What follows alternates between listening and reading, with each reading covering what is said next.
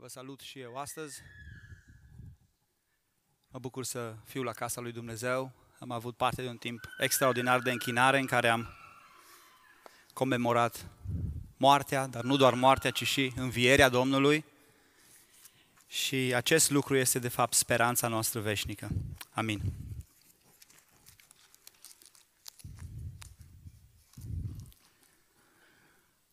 În data de 19 august anul 1883, undeva într-un sat din Franța, se năștea o fetiță pe care părinții i-au pus numele Gabriele. Familia ei era destul de săracă, iar la vârsta de 12 ani, când mama ei a murit, tatăl care nu se putea ocupa de educația ei și a celorlalți frați și surori pe care le mai avea, i-a dus pe fiecare pe unde au putut, pe la orfelinate, pe la ferme, ca să poată să crească. Gabriele a ajuns la o mănăstire. Și acolo măicuțele care se ocupau cu copiii or- orfani au învățat-o să coase. Mai târziu, când a crescut, a devenit mare, a profitat de ceea ce a învățat și a devenit o croitoreasă foarte celebră. Proveniența ei săracă și educația severă și austeră primită la mănăstire au determinat-o ca acest stil să-l imprime hainelor pe care le crea.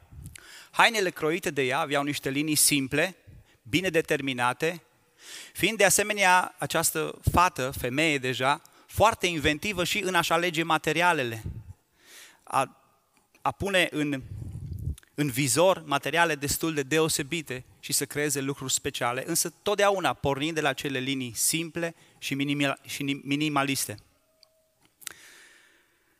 Câțiva ani mai târziu, când um, bărbatul cu care trăia într-o relație a murit într-un accident de mașină, ea a purtat la ceremonia de mormântare un sacou negru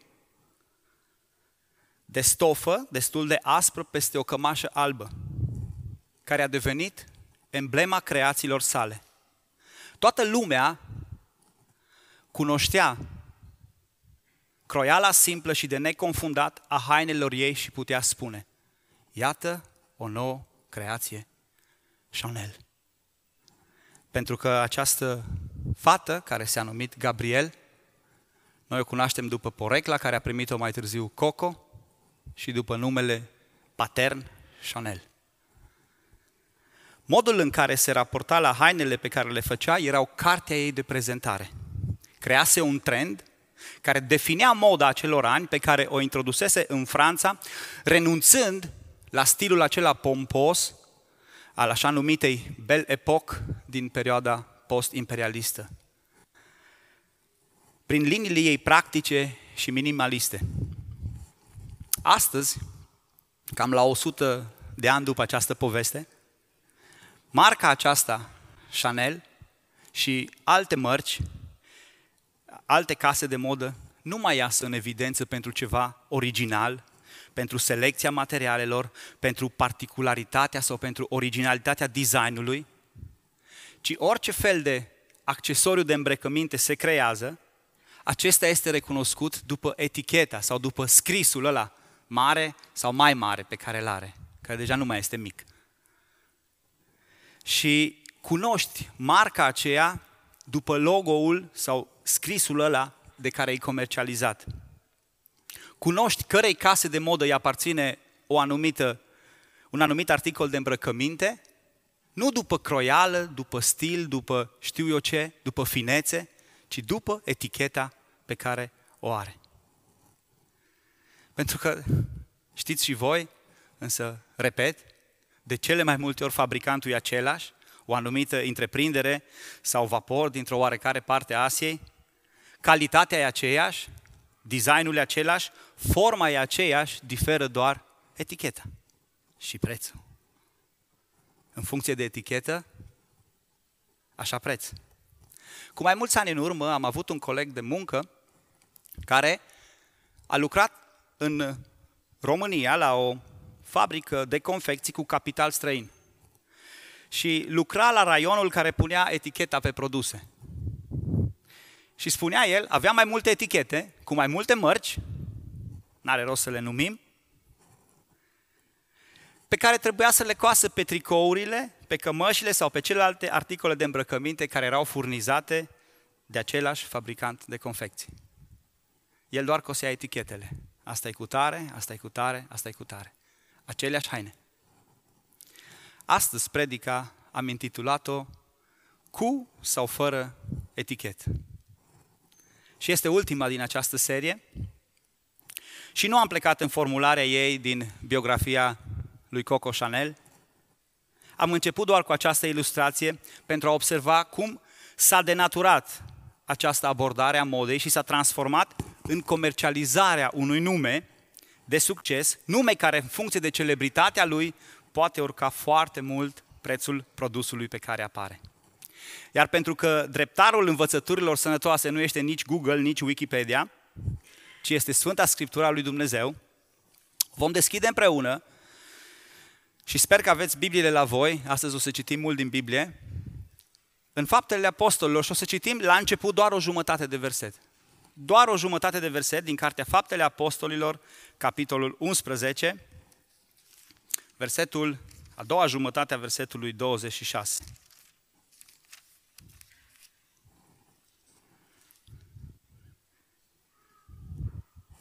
Fiți atenți la cuvântul Domnului.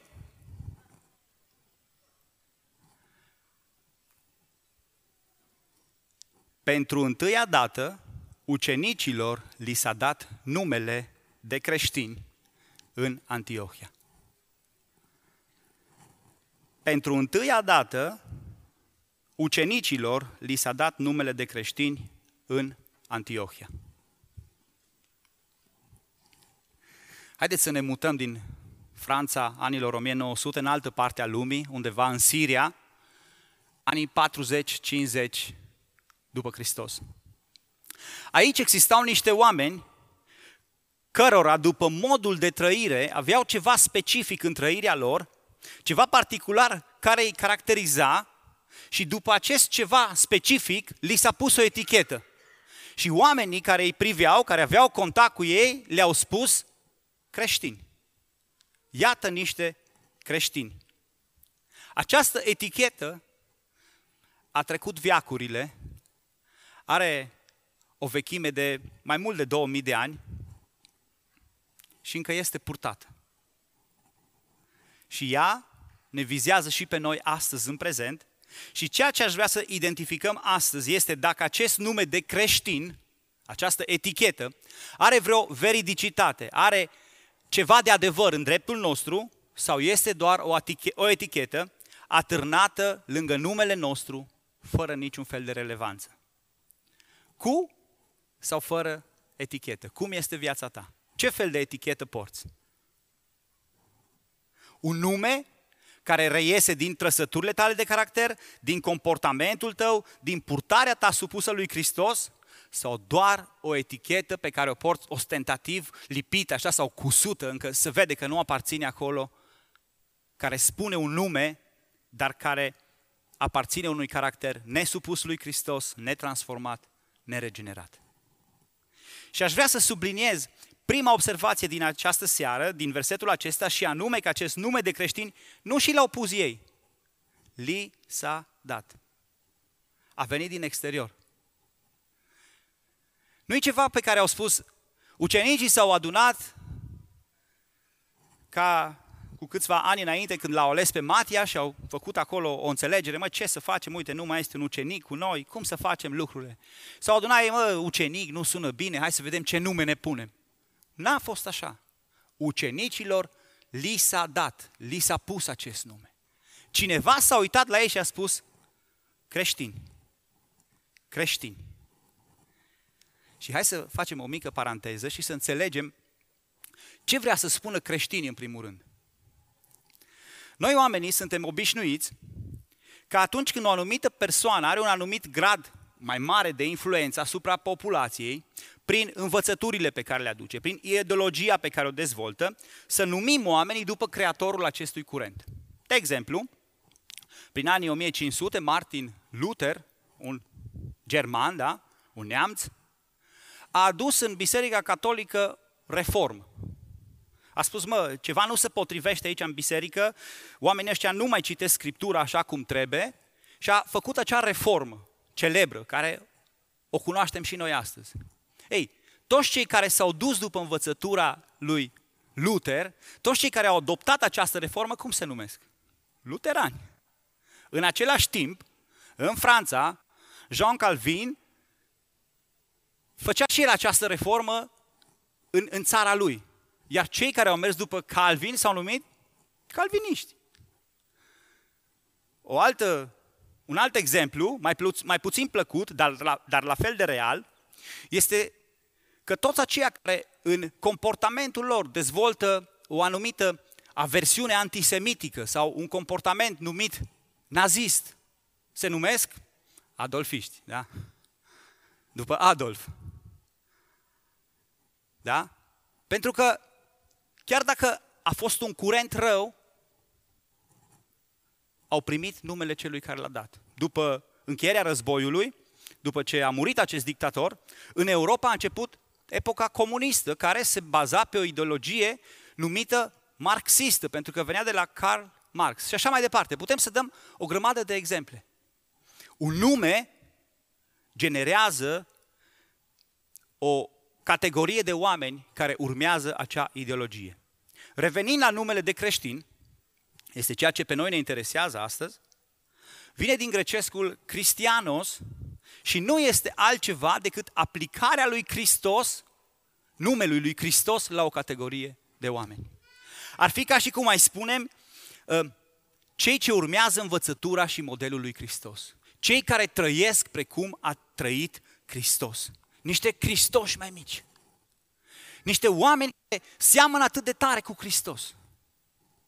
Uite, au luat toată ideologia lui, au luat viața lui și o pun în practică. Asta se înțelege prin creștin. Așa a apărut numele de creștin. A fost dat numele acesta acelora care trăiau așa cum a trăit Hristos și dacă ar fi să nu-l vedem ca și un substantiv creștin, ar trebui să-l înțelegem ai lui Hristos. Ai lui Hristos, cristianos, creștini. Și aș vrea să te întreb, cei ce te cunosc pe tine, te-ar putea numi creștin? Un fel de Hristos mai mic? Un fel de Hristos te-ar putea numi cei care te cunosc? Poate că mulți oameni din lumea întreagă n-au auzit încă de Hristos. Cu toate că nu sunt așa de mulți. Dar să zicem că nu prea știu ei, nu prea, nu prea s-au dus la biserică, nu prea știu de învățătura lui Hristos, de Dumnezeu, de Isus și așa mai departe. Dar cei care au valori, cei care cunosc, pot să te numească, uite, un creștin, uite, un creștin. La Wiesbaden cunosc un creștin. La Wenzel-Jagdstraße se întâlnesc creștini. Sau îți pui tu singur această etichetă, o lipești undeva pe caracterul tău și ea, ea vine datorită unei religii pe care o practici, datorită unei familii în care te-ai născut, datorită unui stat care a fost odată numit așa creștin. Ce spun oamenii despre tine? Ești un creștin? Ești tu unul al lui Hristos? Ești tu ca și Hristos? Cum te, pore, cum te poreclesc oamenii? În România, dacă vă amintiți, se folosea ca și un termen destul de depreciativ pocăiții sau pocăitul. Creștinii ajunsese deja nesemnificativ și atunci au inventat altă poreclă, pocăitul. Și era modul în care oamenii denumeau pe cei ce nu aparțineau bisericii ortodoxe creștine și aveau un mod de viață diferit. Vreau să-ți spun că și termenul de creștin la început a fost folosit într-un sens peiorativ, degradant. Nu era ceva care să aducă cinste, îl foloseau a, și creștinii ăștia. Astăzi a ajuns datorită religiei, datorită uh, formelor pe care le-am îmbunătățit de-a lungul anilor, a ajuns o denominație. Însă, pe vremea Domnului Isus sau după perioada Domnului Isus, nu avea conotația acest, aceasta religioasă pe care noi o dăm astăzi. Ci avea ceva care spunea, uite, unul ca și Hristos. Uite unul care trăiește ca și Isus. Mă, a fost evreu ăla acolo în Ierusalim, a trăit, a lucrat vreo trei ani și jumătate, a trăit vreo 33 de ani și seamănă cu el. Uite un creștin, uite unul care e ca el. Cum îți spun ție oamenii? Creștinul? Pocăitul? Sfântul? Merge și ăsta. Neprihănitul? Copilul lui Dumnezeu? Fica lui Dumnezeu? Cum îți spun oamenii? Cum te poreclezi? Sau nu au nicio treabă cu identitatea ta și a, ăla supăratul, ăla botosul, ăla nemulțumitul. Cum te poreclezi cu oamenii? Băiatul nostru, Emanuel, are obiceiul când ne vorbește despre un coleg sau despre un prieten de-a lui, când îl prezintă, a doua sau a treia propoziție, tati e creștin sau tati nu-i creștin. Și spune, măi, Emanuel, dar tu de unde știi? Păi, um, merge cu familia lui la o biserică, știu eu.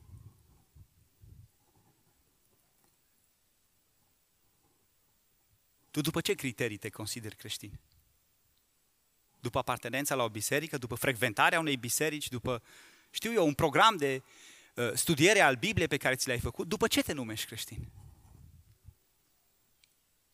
Cum se potrivește acest nume caracterului tău, comportamentului tău, modului tău de viață?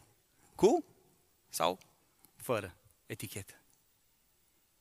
Hai să vedem în textul ăsta din Fapte 11, un text bogat, un text foarte frumos, câteva caracteristici ale celor care au fost numiți de alții creștini în biserica primară din Antiohia și să ne analizăm din perspectiva acestor caracteristici pentru a ne verifica dacă purtăm doar o etichetă fake, care nu reprezintă nimic, sau, într-adevăr, facem cinste acestui nume.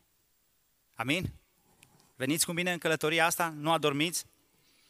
Suntem atenți, deschidem Biblia, da? Și în primul rând, chiar în versetul ăsta în care l-am citit, găsim cea mai importantă caracteristică a creștinilor și anume, a fi creștin înseamnă a fi ucenic al lui Isus. A fi creștin înseamnă a fi ucenic al lui Isus. Ucenicilor li s-a dat numele de creștini. Ucenicilor li s-a dat numele de creștini. Dragul meu, poate pentru tine cuvântul ucenic sună demodat sau nu prea știi ce înseamnă. Un ucenic este acela care lasă totul, își ia crucea și merge după Isus. Așa găsim ucenicii în Scriptură. Niște oameni pe care Domnul Isus i-a chemat, i-a spus, vină după mine, au lăsat totul și au plecat după Isus. Ucenicia nu se practică doar în, în, în, în contextul religios. Ucenicia se practică și se, practic, se practica mai de mult în meserii sau în ideologii. Da? Marii filozofi aveau ucenici. Cineva care era foarte îndemânatic sau foarte deștept, aduna în jurul lui o grămadă de oameni care trăiau cu el, locuiau cu el și învățau de la el, ori meseria respectivă, ori ideologia respectivă. Erau tot timpul acolo. Astăzi nu, nu se mai practică ucenicia. Sau dacă, foarte rar, prin țări prin care noi nu prea am ajuns. În Europa prea puțin, ucenicii. Acum sunt școli, dar nu mai există ceva în care să trăiești lângă acela care te învață. Să, să fii cu el mereu, să-l vezi cum se raportează la toate uh, circumstanțele vieții. Însă am găsit un termen care ne ajută să înțelegem ce înseamnă ucenic. Acest termen este follower. Ucenicii erau urmașii, cei ce-L urmau pe Hristos. Și termenul acesta actual, de actualitate, de follower, aș vrea să privim puțin la asemănările care există între un follower devotat cuiva pe rețelele sociale și un ucenic al lui Isus. Și să vedem dacă se potrivesc și cu viața noastră. Două, trei adevăruri. Un follower este mereu conectat. Ăsta dacă nu are conexie, e bolnav. Tremură. Net. Aveți net? Nu. Uf, gata. Ca să vadă, ca să fie în contact cu lumea lui, cu ceea ce urmărește, trebuie să fie mereu conectat. Apoi, urmărește toate postările, story-urile, tot ce apare. Pentru că e interesat, îl interesează, îl arde. Wow! Te uiți la el și îl vezi că și-a schimbat îmbrăcămintea. Parcă nu te îmbrăcai așa. Ce da, dar dacă te-ai uitat să vezi acolo unde mă uit eu, toți sunt așa. Extraordinar. Deja se vede în comportamentul lui. vocabularul lui. Preia de acolo. Pentru că el urmărește, într-un mod constant, ceva. Bun sau mai puțin bun, nu ne legăm de asta. Hainele, freza, accesoriile, seamănă deja cu ceea ce urmărește. Chiar dacă nu-s la fel, că nu-și poate permite, chiar toate, însă toate seamănă, toate sunt asemănătoare. Spun tinerii de obicei în ziua de astăzi că vreau să fiu diferit. Dacă te uiți la ei, toți sunt la fel între ei. Deci că sunt îmbrăcat așa ca să fie diferit, dar ei sunt toți la fel. Scurt și la obiect. Tu și cu mine. Suntem follower al lui Isus? Ne pierdem noi cheful de viață când nu mai avem conexie cu cerul? Apatici, așa să, ce cu tine? Uite, sau nici nu se observă. Pare poate amuzant, însă e o realitate tristă în spate. Ă, suntem noi conectați cu Isus și se vede în comportamentul nostru caracteristicile lui Isus, se vede dragostea lui Isus în tot ce facem. Însușim noi ceea ce urmărim, adică dacă îl urmărim pe Isus, dacă noi suntem follower al lui Isus, se vede deja în noi o parte din caracterul lui. Ne-am însușit ceva. Citim Biblia, cuvântul lui, cel puțin, cel puțin, tot atâta cu cât citim postările celor pe care îi urmărim pe diferitele rețele sociale. Cel puțin tot atâta. Mă, mă uit la o emisiune pe YouTube, uh, au acolo foarte multe lucruri așa de practice, pf, super. Ok, Biblia, cel puțin atât cât stai pe YouTube și urmărești pe ăștia. Cel puțin atât cât stai pe Insta sau pe știu eu ce altceva. Eu numai astea două le am și WhatsApp. Dar știu că sunt mai multe, am auzit că sunt multe.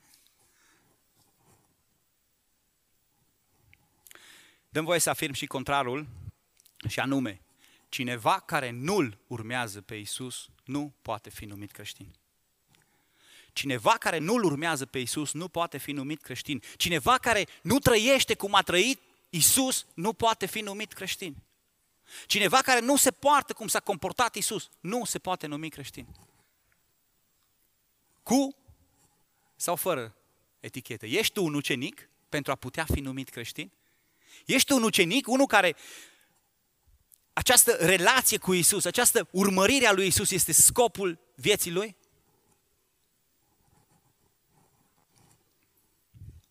Răspundeți la această întrebare și aceste lucruri practice.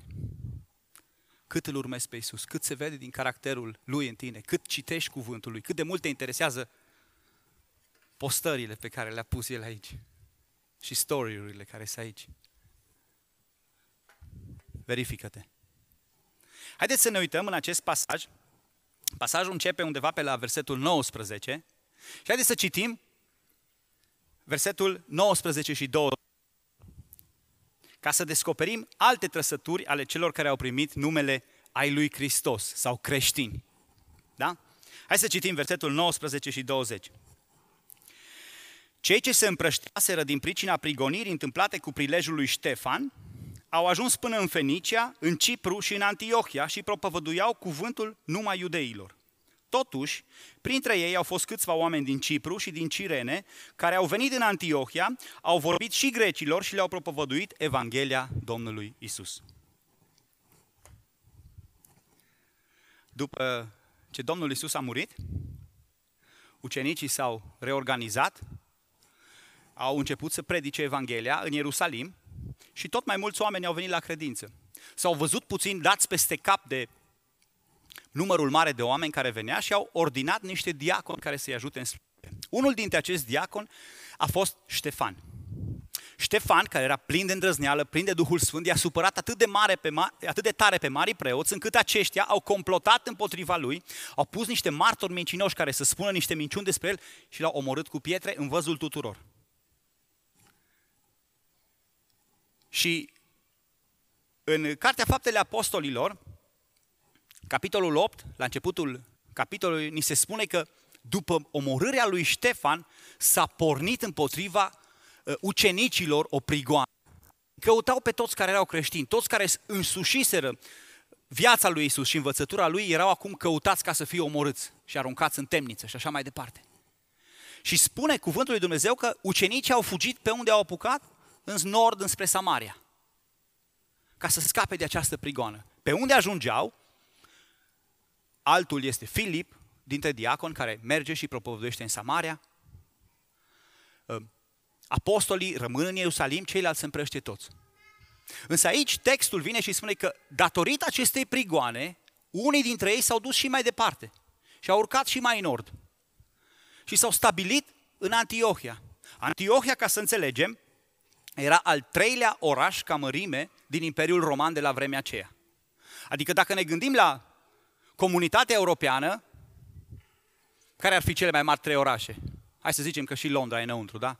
Chiar dacă ei nu, nu fac parte, dar fac parte din Europa. Londra ar fi cel mai mare, al doilea ar fi Berlinul și al treilea ar fi Madridul. Deci undeva într-un oraș ca Madridul. Bine, nu avea o populație mare, dar ca să ne facem o imagine. Era unul dintre cele, al treilea oraș ca mărime după Roma, Alexandria, al treilea era Antiohia Siriei.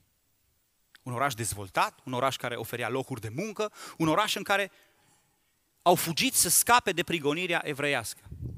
Ei, când au ajuns aici, ce ne spune cuvântul lui Dumnezeu că făceau? Predicau, propovăduiau Evanghelia. Vorbeau despre Isus. Când au ajuns acolo într-un oraș nou, într-o locație nouă, într-un loc în care nu mai fusese niciodată, ce făceau oamenii aceștia? Vorbeau despre Isus. Extraordinar. Și dăm voie să afirm că a fi creștin înseamnă a îndeplini chemarea lui Isus oriunde te afla, a fi ucenic, indiferent de circumstanță, în toate ipostazele vieții. A fi creștin înseamnă a îndeplini lucrarea și chemarea lui Isus oriunde te afla. Creștinii au făcut din necazul și prigonirea care venise peste ei o nouă oportunitate. Au spus, ok, o trebuie să ne lăsăm casele, familiile, țara de proveniență și să mergem în altă parte. Dar zice, stai că aici putem să, să vorbim. Aici putem să vorbim despre Isus mai departe. La început au fost selectivi. S-au apropiat doar de evrei, știau limba, știau cultura, le știau obiceiurile, știau unde se întâlnesc. S-au apropiat numai de ei. Dar ne spune cuvântul că au mers mai departe. Unii dintre ei au spart gheața și au mers mai departe.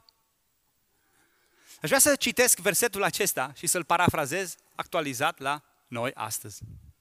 Să vedem cum ar trebui să sune acest verset pentru creștinii din anul 2022. Cei care plecaseră prin Europa ca să-și caute un nivel de trai mai bun, au ajuns până în Spania, Italia și Germania și propovăduiau cuvântul doar în bisericile de români. Totuși, printre ei au fost câțiva oameni de pe la Bistrița, de pe la Moldova, de pe știu eu de unde, care au venit în Germania și au vorbit și nemților și le-au propovăduit Evanghelia Domnului Isus. Actualizând acest verset în contextul în care trăim noi, poate, poate suna ceva de genul acesta.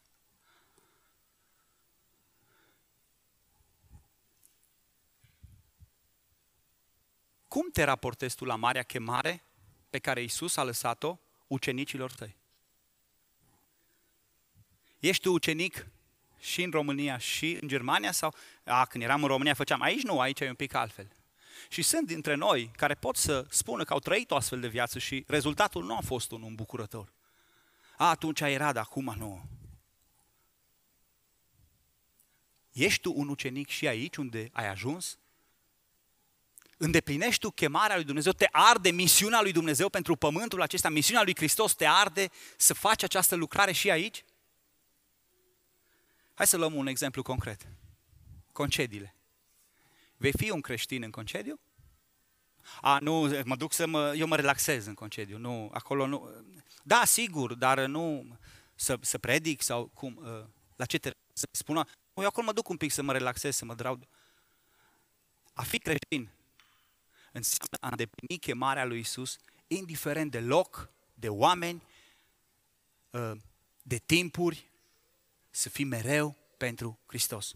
În ADN-ul tău trebuie să existe asta, în orice circunstanță. Pentru că dacă nu e așa, vreau să subliniez că cineva care îndeplinește selectiv chemarea lui Isus în funcție de loc, de timp sau de oameni, nu se poate numi creștin. Cei care au fost numiți creștini în Antiohia se comportau așa. Unde au ajuns, vorbeau despre Isus. Vorbeau despre ceea ce îi preocupa cel mai mult. tu te raportezi la această problemă sau la această chestiune, între ghilimele, a creștinătății doar duminica? Doar în timpul de servici? Doar anumite ore pe zi? Sau nu ești selectiv deloc? Doar cu românii? Doar cu colegii? Sau această uh, lucrare, această misiune pe care o ai de la Isus o îndeplinești indiferent de circunstanță. Pentru că dacă nu, cineva care îndeplinește selectiv chemarea lui Isus în funcție de loc, de timp sau de oameni, nu se poate numi creștin. Hai să mergem mai departe cu citirea și să vedem versetul 21 ce ne spune. Mâna Domnului era cu ei și un mare număr de oameni au crezut și s-au întors la Domnul. Nu știu dacă ai remarcat în versetul dinainte, spune, totuși au fost printre ei câțiva oameni, da, care au vestit și grecilor, și aici vine un mare număr de oameni. Câțiva oameni au vorbit și un mare număr de oameni s-au întors. Pentru că, dragul meu, dăm voie să-ți spun că uh, acest verset scoate în evidență supremația și atotputernicia lui Dumnezeu. Versetul spune clar că mâna Domnului era cu ei, s-au întors la Domnul și aș vrea să deducem de aici că a fi creștin înseamnă ca Isus să ocupe locul central în viața și lucrarea ta, în detrimentul numelui tău. Repet, a fi creștin înseamnă ca Isus să ocupe locul central în viața și lucrarea ta, în detrimentul renumelui tău sau în defavoarea renumelui tău. De ce spun asta? Fii atent. Nu ni se spune cine a predicat. Niște oameni, câțiva oameni. Nu au fost apostolii, n-a fost Petru, n-a fost Ioan, n-au fost fiul lui Zebedei, ăștia care se certau. Bă, care va fi cel mai mare în cer? Să-i fi văzut acum în acțiune, primii. Nu e vorba despre ei. Mâna Domnului era la lucru. Oamenii aceștia, unde s-au întors? Uh, un număr mare de oameni au crezut și s-au întors la Domnul. Nu s-au întors la o denominațiune, la o religie, la un cult, la știu eu ce, la o biserică deosebită. Nu. S-au întors la Domnul. Centralitatea lui Isus în orice făceau. Totul este despre Domnul. Și dacă o să citim, când o să parcurgem și mai în jos, să fiți atenți, se spune că erau alipiți de Domnul și că rod s-a adăugat Domnului și așa mai departe. Totul este despre Dumnezeu. Pentru că cineva care caută doar dezvoltarea propriei reputații, promovarea sau renumele, atunci când îndeplinește chemarea lui Isus, nu se poate numi creștin. Cineva care caută doar dezvoltarea propriei reputații, promovarea sau renumele, atunci când îndeplinește chemarea lui Isus, nu se poate numi creștin. Și aș mai vrea să remarcăm un, un lucru în aceste versete. Bazele acestei lucrări misionare, așa cum deja am spus, n-au pus apostolii. N-au plecat ei, nici măcar diaconii, nici măcar cineva din Ierusalim, nici măcar niște iudei. Niște ciprioți care veniseră de pe insulă și niște africani de la Cirena, pentru că Cirena se află undeva în Libia. Era un port al Libiei. De astăzi, cred că atunci aparținea Egiptului. Pentru că Dumnezeu își face lucrarea, El are resurse nelimitate peste tot. M-am uitat puțin pe hartă, Antiohia se află 500 de kilometri la nord de Ierusalim. Da? Cipru se află la vreo 4-500 de kilometri, depinde de ruta marină pe care o urmau, în est, pardon, în vestul um, Antiohiei. Cirena se află la vreo 2000, 2500 de kilometri departare. Și, dragii mei, încă nu era Ferdinand Porsche, nu se născuse. Era doar calul și măgarul. Dumnezeu are resurse nelimitate. El își face lucrarea. Când oamenii stau la dispoziția Lui, când ei nu caută renumele lor, când ei nu caută nimic pentru ei, ci totul pentru Dumnezeu, mâna Domnului era cu ei. Amin. Ce primează în lucrarea ta? Ce te motivează? Cât de mult ții la tine, la reputația ta, știi? Aș face, dar no, eu cum o să, știi, atâția kilometri. Asta e vorba lui Heni, atâția kilometri. Ea se referă în general, da? Cei care o cunoașteți știți despre ce vorbesc. Atâția kilometri, hai să fim serioși. Am rămas impresionat cum mi-a luat Dumnezeu și eu mutat dintr-o parte în alta și vom vorbi despre asta și mai târziu. Ești gata să faci orice, orice sacrificiu, orice drum, oricât de lung, să înduri orice, ca numele lui Isus să fie central în lucrarea ta și să nu fie făcut de rușine? Ești gata să faci asta? Să spui, știi, de dragul lui Isus, orice, atunci ești un creștin. Și mâna Domnului va lucra prin tine. Haideți să continuăm cu citirea, să vedem parte. Versetul 22.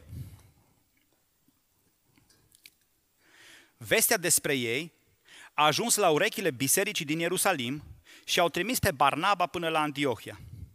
Când a văzut, când a ajuns el și a văzut harul lui Dumnezeu, s-a bucurat și a îndemnat pe toți să rămână cu inimă hotărâtă alipiți de Domnul. Sărim peste versetul 24 și mai citim și versetul 25.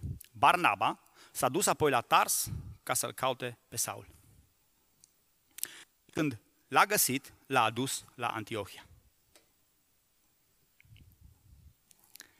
Biserica din Ierusalim aude despre această mișcare din Antiohia, că oamenii se întorc la Dumnezeu, că au primit cuvântul, că grecii, că neamurile au primit cuvântul lui Dumnezeu și s-au întors și au acceptat credința în Isus, au crezut și s-au întors la Dumnezeu și se implică. Lucrarea devine organizată. Lucrarea devine bine pusă la punct. Pentru că resursele lui Dumnezeu se repartizează. Cineva din Ierusalim, citim aici în verset pentru prima dată, cineva din Tars, Tarsul se afla undeva la 250 de kilometri în nord față de Antiohia, da? Se află în Turcia de astăzi. Din nou, oameni care se mută ca să facă lucrarea, din nou, acțiune, mișcare. Creștinii și ucenicii se organizează ca și comunitate, ca și biserică locală și o, dacă citiți faptele apostolilor de aici încolo, mai departe, după venirea lui Barnaba la Antiohia, din versetul, cred că, 26, ă, se vorbește despre biserica din Antiohia deja. Deja oamenii se organizaseră. Și aș vrea să enunț adevărul din acest lucru. A fi creștin înseamnă a lucra în mod organizat prin organismul lui Hristos pe pământ, biserica sa. A fi creștin înseamnă a lucra în mod organizat prin organismul lui Hristos pe pământ, biserica sa. Organism, subliniez încă o dată, organism, adică o lucrare care se dezvoltă de la sine prin ceea ce Isus a pus în ea, care se dezvoltă, însă care se dezvoltă organizat. Apostolii au auzit despre această mișcare și ceva se întâmplă acolo. L-au trimis pe Barnaba. Barnaba ajunge acolo și ce face Barnaba? Se bucură. Prima dată ni se spune că s-a bucurat. Ce înseamnă că s-a bucurat Barnaba?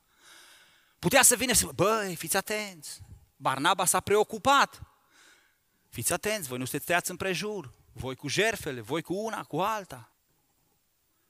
Barnaba ajunge și când vede că mâna Domnului la lucru, s-a bucurat. Dezvoltarea lucrării produce bucurie. Organizarea lucrării produce bucurie. Nu um, ură, nu ceartă, nu dezbinare. Barnaba ajunge acolo și se bucură. Și ce face următorul pas? Și a îndemnat să rămână cu o inimă hotărâtă alipiți de biserica mamă. De fratele păstor, de predicator, de știu eu cine, de grupa de închinare să rămână cu inima alipită de Domnul, centralitatea lui Dumnezeu în biserică. Totul pentru numele Lui. Pentru că e foarte ușor să fii creștin de capul tău. Să faci ce vrei tu, când vrei tu. Unde vrei, când vrei și cum vrei. Când te abordează cineva din biserică, ei, tocmai atunci nu mai vrei. N-ai vrea să... Că am văzut... Nu, eu nu vreau. Dar cum? Da, da, știu, dar nu vreau. Când lucrarea să devină organizată, când ți se spune să faci ceva, când ești invitat, a, nu, de acum nu, aș fi vrut, dar nu mai pot. Culmea, dar până acum cum ai putut? A, păi veneam când puteam, când vroiam, aha. Dacă trebuie să te supui unei programări, unui mod de lucru, unei structuri, atunci dintr-o dată nu mai pot. Am vrut, nu m-ați lăsat, nu. Dragul meu, cineva care face slujirea de capul lui nu se poate numi creștin. Oricât de radical pare acest enunț, este așa. Dumnezeu a ales să-și exercite, să-și trimită și să lucreze prin organismul lui pe pământ biserică. Asta e legea lui. Atunci când tu nu alegi lucrul ăsta, te opui lui Dumnezeu. Când cineva din conducerea bisericii vine și te atenționează la ceva, ei, fii atent, ca, mă supăr, plec. Dar ce, trebuie să stau eu acolo?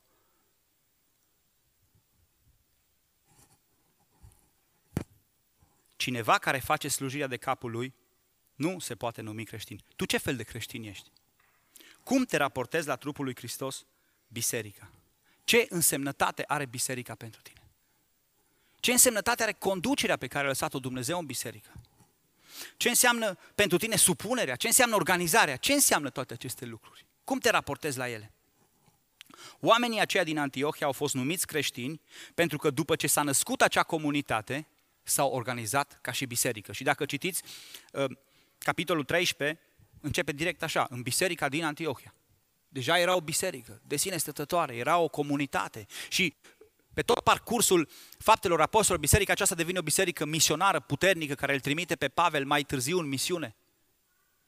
Și duce Evanghelia în toată Europa. Pentru că s-au organizat, pentru că au ascultat și s-au pus în slujirea lui Dumnezeu organizați în biserică. Tu cum te raportezi la aceste lucruri? Cu sau fără etichetă? Sau cu o etichetă de formă? Ce fel de creștin ești? Haide, haideți să revenim și să citim și versetul care l-am sărit, versetul 24, în care ni se spune așa, căci Barnaba era un om de bine, plin de Duhul de credință. Și destul de mult norod s-a adăugat Domnului. Când am citit aici, mă așteptam să găsesc altceva. Versetul ăsta trebuia să fie puțin altfel. Trebuia să spun așa. Ă, când, ă, căci Barnaba era un teolog. Căci Barnaba era un pastor. Căci Barnaba avea trei doctorate. Căci Barnaba studiase nu știu ce. Era, știu eu cum.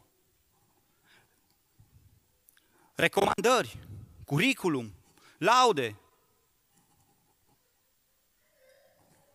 Dintr-o citare anterioară, din Faptele Apostolilor, capitolul 4, ni se spune doar atât.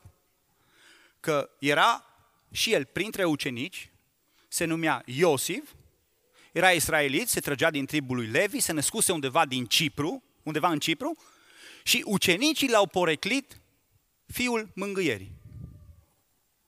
Asta știm din capitolul 4, iar din capitolul 9 știm că după ce Pavel s-a întâlnit cu Dumnezeu, Barnaba a avut puțin grijă de el. Atâta știm despre omul ăsta. Însă această poreclă, acest supranume pe care îl deduseră ceilalți apostoli, Fiul mângâierii, spune mult despre el. Omul ăsta era cu o inimă deschisă, era cu o inimă caldă, era dispus, era blând, era acolo ca să încurajeze. Și versetul 24 ne mai spune și că era un om de bine. Ce înseamnă un om de bine? Seba e un om de bine. Ce bine ar fi. Un om bun. Un om bun.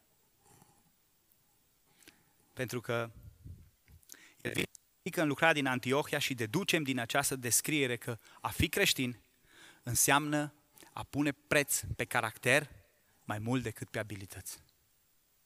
A pune preț pe caracter mai mult decât pe abilități. Și mai este aici un cuvânt, plin de Duhul Sfânt. Ce înseamnă un om plin de Duhul Sfânt? Eu care vin de la Pentecostali, pentru mine înseamnă ceva foarte specific.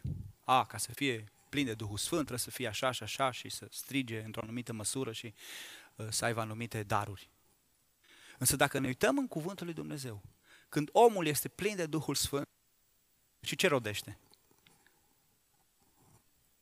Dragoste, bucurie, pace, răbdare, bunătate, facere de bine, credincioșie, blândețe și înfrânare. Ce sunt astea? Caracter. Roada Duhului, sigur. Caracter. Omul acesta era un om de caracter, un caracter frumos, un caracter ales, un caracter deosebit. Plin de Duhul Sfânt, adică plin de dragoste, plin de bucurie, plin de pace, plin de răbdare, plin de bunătate. Și se mai numea și Fiul Mângâierii. Pentru că plin de Duhul Sfânt nu înseamnă era un orator foarte bun. Nu înseamnă era un cântăreț foarte talentat. Nu înseamnă era un instrumentist experimentat. Nu înseamnă că era un bun organizator. Nu înseamnă că avea un spirit de lider. Poate le avea unele dintre ele. Însă accentul cade pe caracter. Pentru că cineva care iasă în evidență doar prin funcția, prin slujba sau prin darurile pe care le are și nu dezvoltă un caracter ales, nu se poate numi creștin. Cineva care iasă în evidență doar prin funcția, prin slujba sau prin darurile pe care le are, dar nu dezvoltă un caracter ales, nu se poate numi creștin. Și vai, vai, vai, cât de mult și cât de mulți dintre noi avem probleme la capitolul ăsta. Mă includ. Mă includ. Mi rușine de mine de multe ori, mă recunosc.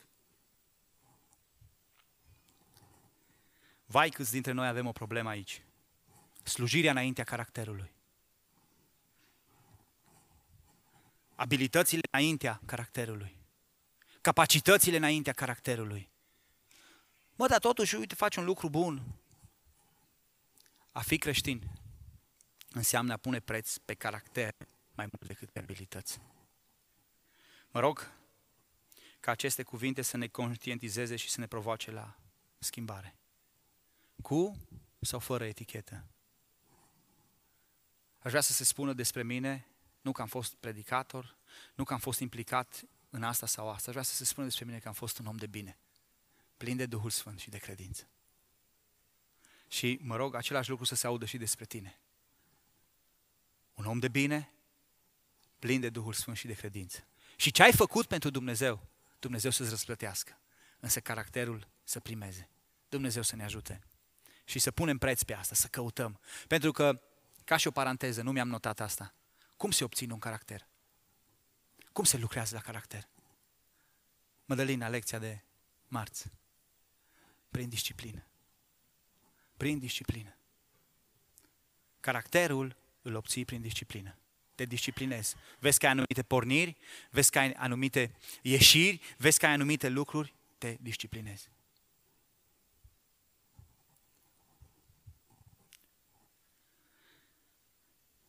La versetul 25 și mergem mai departe, acum că am explicat și versetul 24. Barnaba s-a dus apoi la Tars ca să caute pe Saul și când l-a găsit, l-a adus la Antiohia. Un an întreg au luat parte la adunările bisericii și au învățat pe mulți oameni. Așa cum am spus, deja apare biserica. Ca structură organizată, adunările bisericii. Biserica, comunitatea se aduna, aveau anumite întâlniri. Barnaba era singurul sau unul dintre cei care cunoștea potențialul lui Pavel. Povestise cu Pavel după convertire. A văzut capacitățile pe care le avea acest om. Însă acest om, care a fost un prigonitor al bisericii și fusese dat la o parte, era privit cu neîncredere de mulți. Însă Barnaba și-a adus aminte de el. Mă, este un om, ăsta nu e implicat în lucrare. Ăsta trebuie să vină să mă ajute.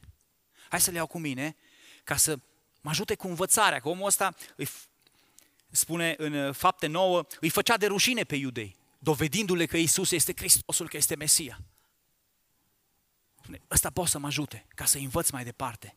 Pentru că a fi creștin înseamnă a crește în asemănare cu Domnul.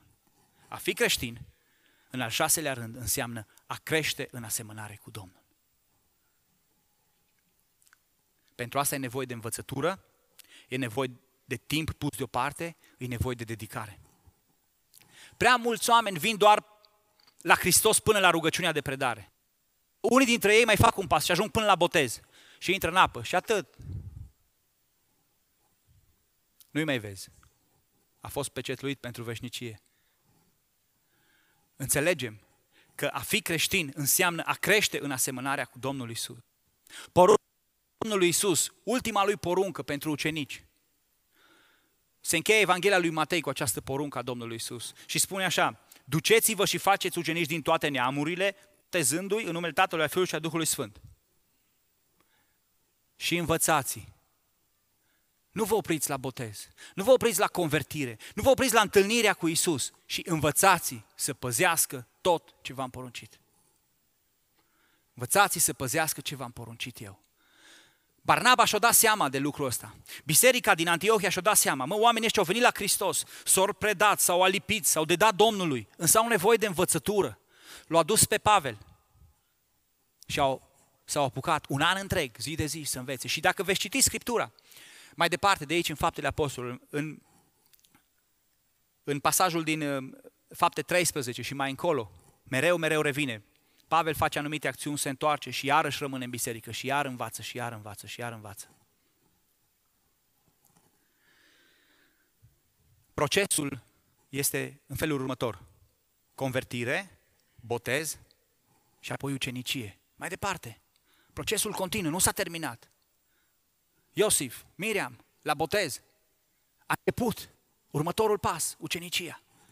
Convertire, botez, ucenicie. Mai departe, înveți mai mult, mai mult, crești în asemănare cu Hristos. Aceasta se realizează prin predicare, da?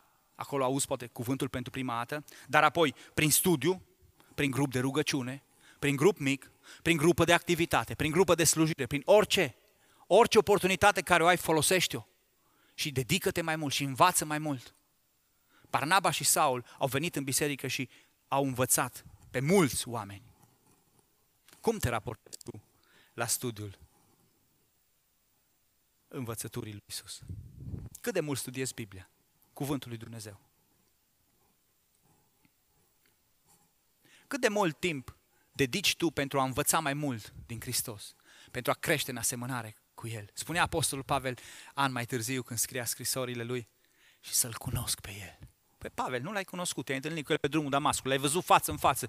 Puțin din muritori au avut șansa asta, să-L cunosc pe El. Și puterea învierii Lui. Și să mă fac asemenea cu moartea Lui. Wow! Crești în asemănarea cu Isus? Cauți să știi tot mai mult despre El, să înveți tot mai mult despre El? Ce fel de creștin ești?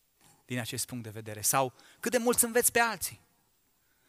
Nu trebuie să fii uh, un profesor ca să poți învăța pe alții. Ceea ce tu ai primit, dă mai departe. Asta înseamnă ucenicie. Măi omule, partea asta nu știu, nu știu să-ți explic asta, dar știu asta. Asta e speranța mea, eu mă duc în cer. Uite, asta îți spun. Hristos a murit pentru mine și eu sunt liber. Cât de mult înveți tu pe alții? Cât de mult tu procesul ăsta de ucenicie îl duci mai departe? Pentru că cineva care se oprește doar la contactul lui inițial cu Isus nu se poate numi creștin. Cineva care se oprește doar la contactul lui inițial cu Isus nu se poate numi creștin. Și poate să mă contrazici. Poate să spui că sună cam îndrăzneț propoziția asta. Însă m-am gândit și eu la ea când am formulat-o. În pilda semănătorului. Vine Domnul Isus și spune în felul următor. Că sunt cel puțin trei categorii de oameni care aud cuvântul se convertesc, cred eu, îl primesc, dar nu continuă și nu ajung să dea rod niciodată. De ce? Unora le este furat acest cuvânt, spune, pentru că nu-l înțeleg. Adică nu-l aprofundează, nu-l studiază mai departe. Spune, sămânța care a căzut lângă drum este ca cei care aud cuvântul, îl primesc, dar nu-l înțeleg. Și apoi vine cel rău și îl fură din inimă. Pentru că nu s-au străduit să rămână în cuvânt, să învețe mai departe. Apoi, a doua categorie, um, se dau bătuți când vine mult test pentru că spune acolo, nu au rădăcină. Din nou, problemă de aprofundare. Le lipsea rădăcina. Pământul era pietros. Și ăștia s-au dat bătuți. Al treilea, uh, a treia categorie de oameni spune că sufocă acest cuvânt datorită îngrijorărilor și bogățiilor lumii acesteia. Iarăși, cuvântul ăla nu e aprofundat, nu e um, înrădăcinat cum trebuie acolo. Vin celelalte lucruri și ia am un job mai bun, am o viață mai bună sau uf, of, acum cu îngălțirea, acum cu gazul, în iarnă o să murim de frig, o să, las că, do- ce, n-am timp de Dumnezeu, am atât să-mi adun lemne pentru la...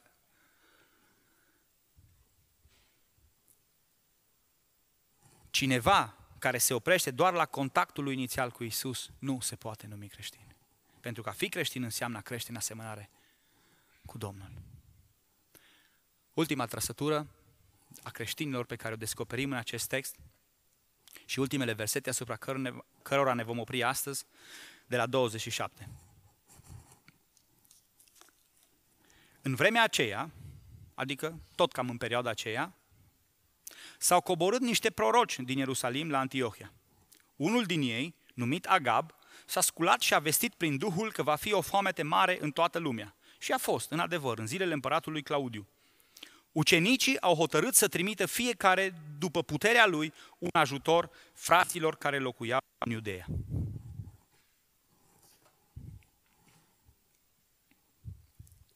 Textul este destul de clar și deducem foarte rapid că a fi creștin înseamnă a te implica în nevoile altora.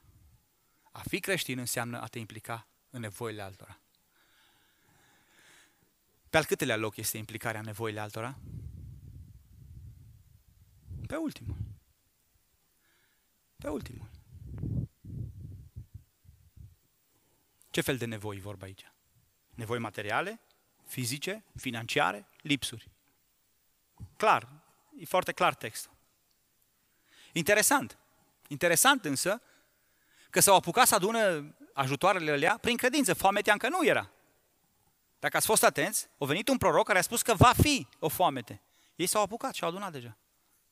Aveau credință, mă, dacă Dumnezeu ne vorbește, noi trebuie să ne pregătim. Degeaba ne apucăm atunci când nu mai putem.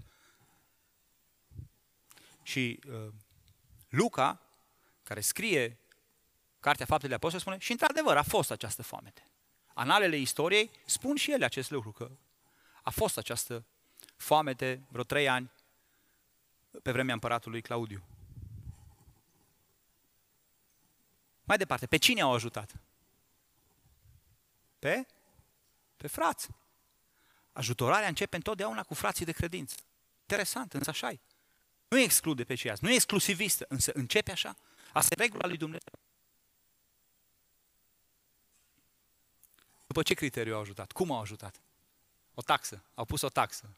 Au venit uh, frații slujitori de la biserica din Antiohia și au spus 50 de euro de persoană că trebuie să ajutăm pe nu știu cine. Fiecare după puterile lui. Nu știu dacă ați înțeles bine. După puterea lui. Aia nu înseamnă după cât o vrut el. Tu cât poți? Tu cât câștigi? Tu cât poți să câștigi într-o lună? După puterea aia dă.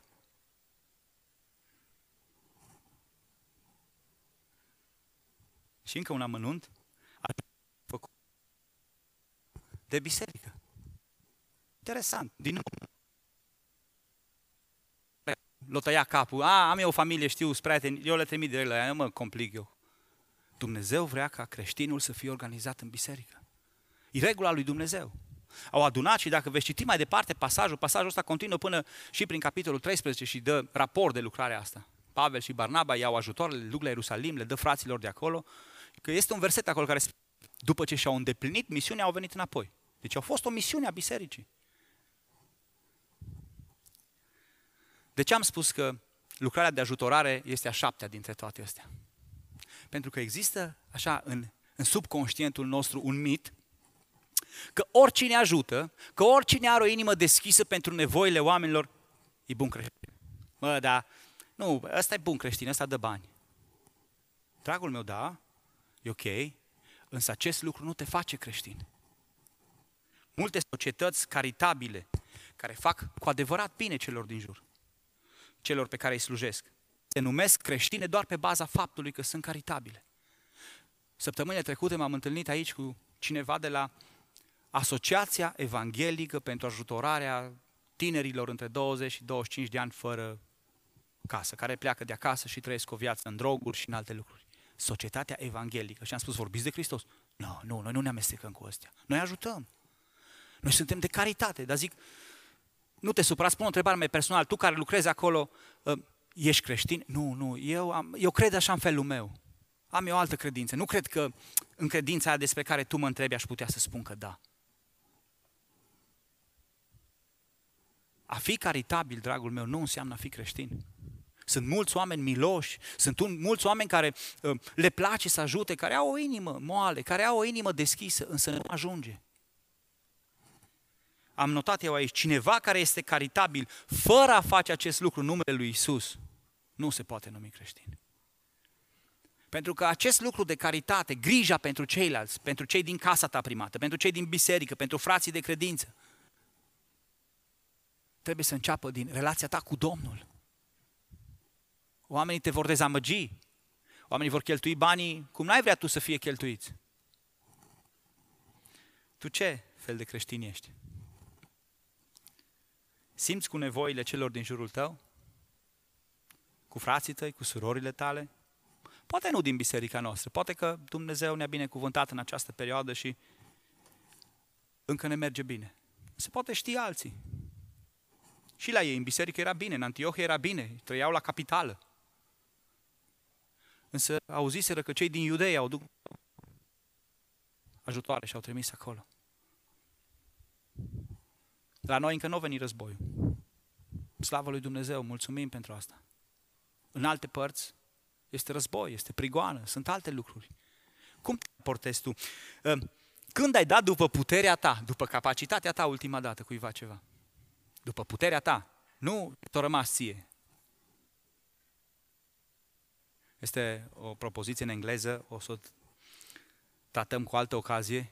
Give the best, not the rest. Dă ce mai bun, nu ceea ce rămâne. Au ajutat după puterea lor. Mi-am notat eu aici, când ai dat după capacitatea salariului tău de 2000 de euro cuiva un ajutor vreodată? După puterea aia, puterea ta. Nu mă interesează să-mi răspunzi. Nu te întreb din punctul ăsta de vedere. A fi creștin înseamnă a implica nevoie. Și foarte atenți, cineva care este caritabil, fără a face acest nu, lucru în numele lui Isus, nu se poate numi creștin. Trebuie să existe un echilibru acolo.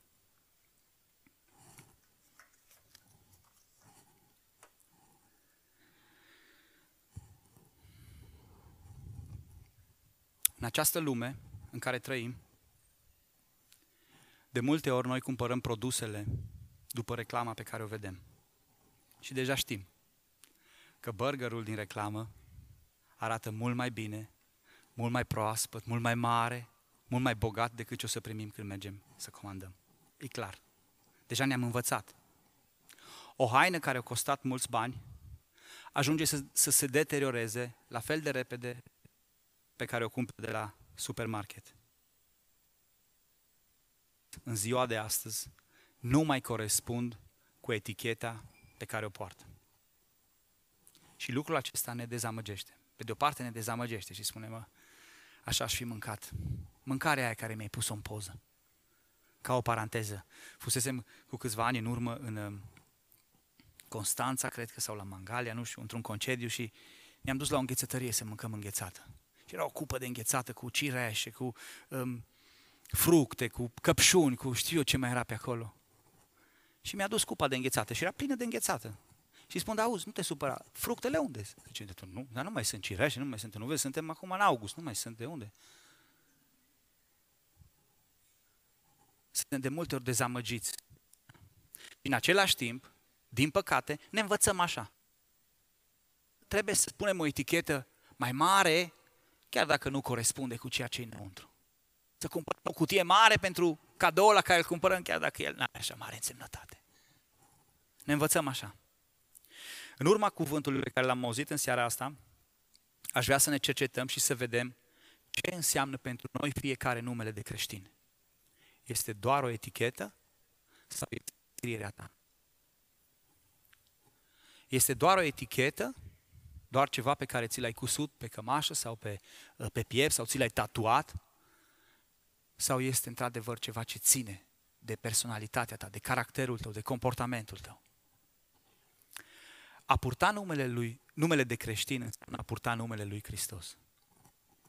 Și atunci când nu facem cinste acestui nume, nu este luată în derâdere doar eticheta noastră, ci este luat în râs numele lui Hristos. Fiți atenți ce verset v-am adus din Romani.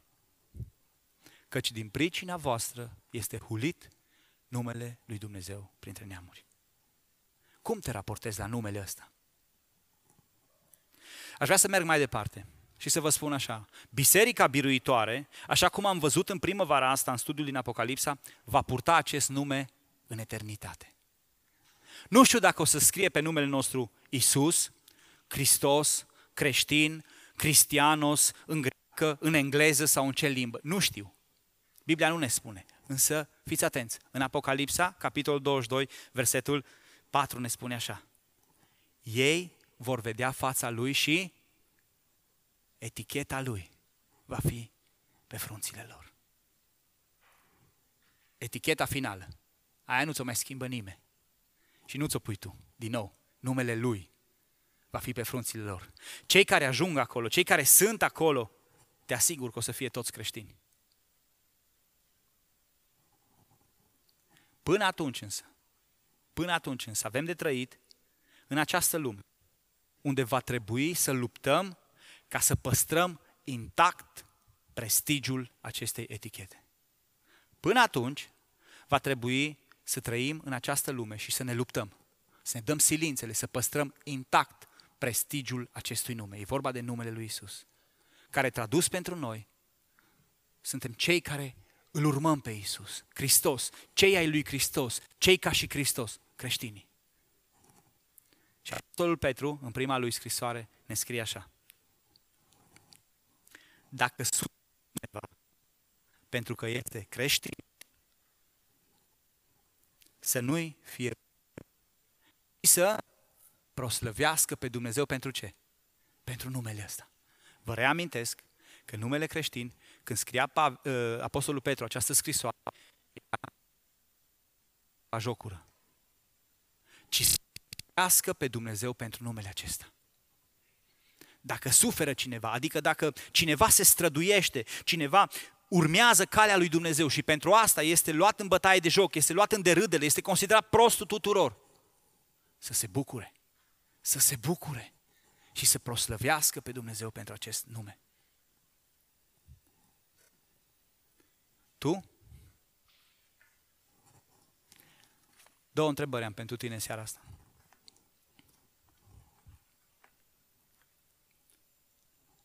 Ce spun oamenii despre tine? Cum te poreclesc ei? Sfântul? Pocăitul? Hristosul? Fiul lui Dumnezeu? Creștinul? Sau alte nume? A doua întrebare. Cum te numești tu? Astăzi ai stat față în față cu cuvântul lui Dumnezeu și ai văzut ce înseamnă a fi creștin. Așa cum desprindem din acest text. Cum te numești tu? Ce etichetă îți pui?